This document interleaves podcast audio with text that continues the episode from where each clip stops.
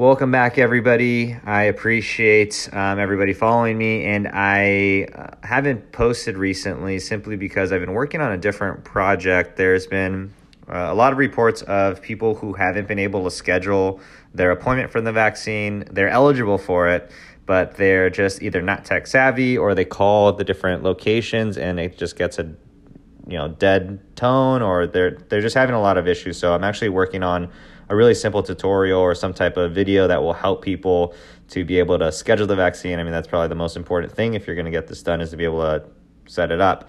Um, so stay tuned for that. But some really interesting news came out today was about the FDA approving um, an extra dose of the COVID 19 vaccine. And in conversation, we were kind of wondering, you know, where is this extra shot coming from? Is it kind of just the leftover shots that people are putting together in some pool and um, extracting it? Like, you know, I kind of, I don't know if I'd feel comfortable being the one that got the extra shot. Uh, if it's a, it's a bunch of leftovers or, you know, I just, I kind of would want the regular full shot. So um, I ended up doing a lot of research on it, and to understand how this is even possible, I think it's most important for you to understand how vials are being produced and how they are being shipped out to begin with. So, uh, I'll talk specifically on the Pfizer vaccine. So, the Pfizer vaccine comes in a, a vial that is labeled to contain at least five shots of the COVID 19 vaccine dose. However, with any of these vials, and it's very common, they put extra fluids into the vials because of the potential that the syringes or however they're extracting the fluid from the vial might not be effective or it could just be that you know it sticks to the vial for some reason. An example that was used that helped me really understand it was imagine a spoonful of honey you know you get the spoonful of honey and then you try to put the spoonful of honey into your recipe or your dish. Well there's going to be some honey that sticks onto the spoon. You know it's not that extreme but that is a good visual representation of how uh, why they have extra fluids in all of these vials. So all of these vials already had a extra a dose or maybe even more so into each of them to make sure that there wasn't any risk of there being less than five shots, which would have been a huge problem, I'm sure, and would have been horrible for the company. Um, so that's kind of where we started. Now, what has been happening is that the medical professionals who are injecting the vaccine into the patients were noticing that there was extra doses in there. Um, some places had extra doses, some places didn't have extra doses, and they were calling the manufacturers to figure out what is going on. Is it possible for them to use that extra dose um, into their their patients? And I'll, I'll, I'll explain um, kind of how it got approved, but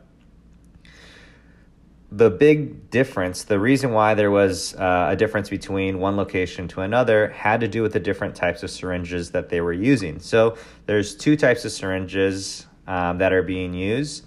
There's a low dead space syringe and a high dead space syringe. So let's talk about the high dead space syringe first. So the high dead space syringe is a standard syringe. So the, it, you know it's not made specifically to be a high dead space syringe, but it's a standard syringe. It's kind of the one that everybody uses normally. And the way that it extracts the fluid from the vial, and it uses a plunger to push the fluid out of the syringe and into the vaccine, and, that's how you take the shot.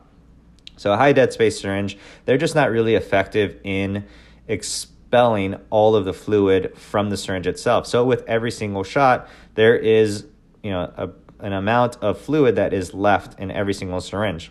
The low dead space syringe is really effective in making sure that there isn't any fluid being left in the shot.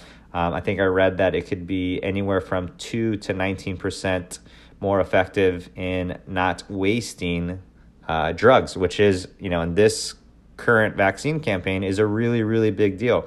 Um, and that's what's allowing some locations to be able to use an extra dose from the same amount of vials. It's specifically just the syringe that they're using.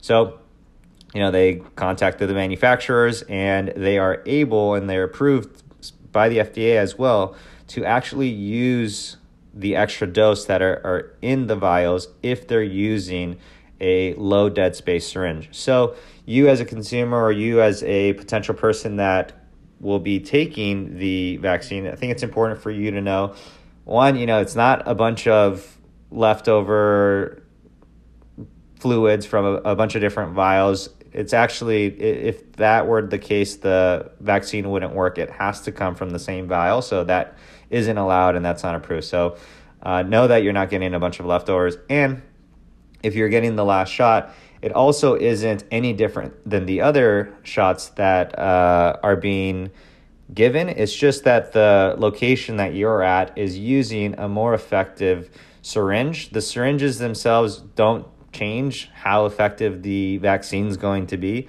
All it changes is how much of the drug is actually being wasted. And there was a bunch of other benefits on low dead space syringes. Um, one of them, and it's not really relevant to this, but it showed that it was able to decrease the spread of HIV, hepatitis, I think B and C. Um, so there's a ton of benefits that are um, tied to a low dead space syringe, and it just happens to be that this is one of the options that people are using right now. And at a time like this, it is making a huge impact in uh, getting people the the vaccines that they need so that they're able to get doses. So I hope this helps clarify why there's the extra dose, and you should totally feel comfortable taking it. It's the same as the regular, the rest of the doses. It's just that the syringe is more efficient, and there's also nothing wrong with the high dead space syringe as far as the vaccine goes. The downside with those, though, is that there is going to be a lot of the vaccine that's being wasted just because of the efficiency of the syringe. Um, so thanks for thanks for tuning in. Uh, keep following me to stay up to date. I'll probably share some more information too on how to actually schedule the appointment. Maybe I'll do a whole podcast on that. Uh, another one that was pretty interesting in finding this is that although the FDA has approved the syringes and they've done the emergency approval for the vaccine, uh, they haven't really approved the vaccine as a whole. Um, and I'll dig more into that. I'm going to do some more research. That's kind of what I found out when they approved this syringe, um, is that the vaccines uh, might need some other approvals yet. I won't dig into that on this one. I'll do it in a totally different podcast. But thanks for thanks for tuning in and uh, keep following me to stay up to date with any new things that come up with the COVID 19 vaccine program.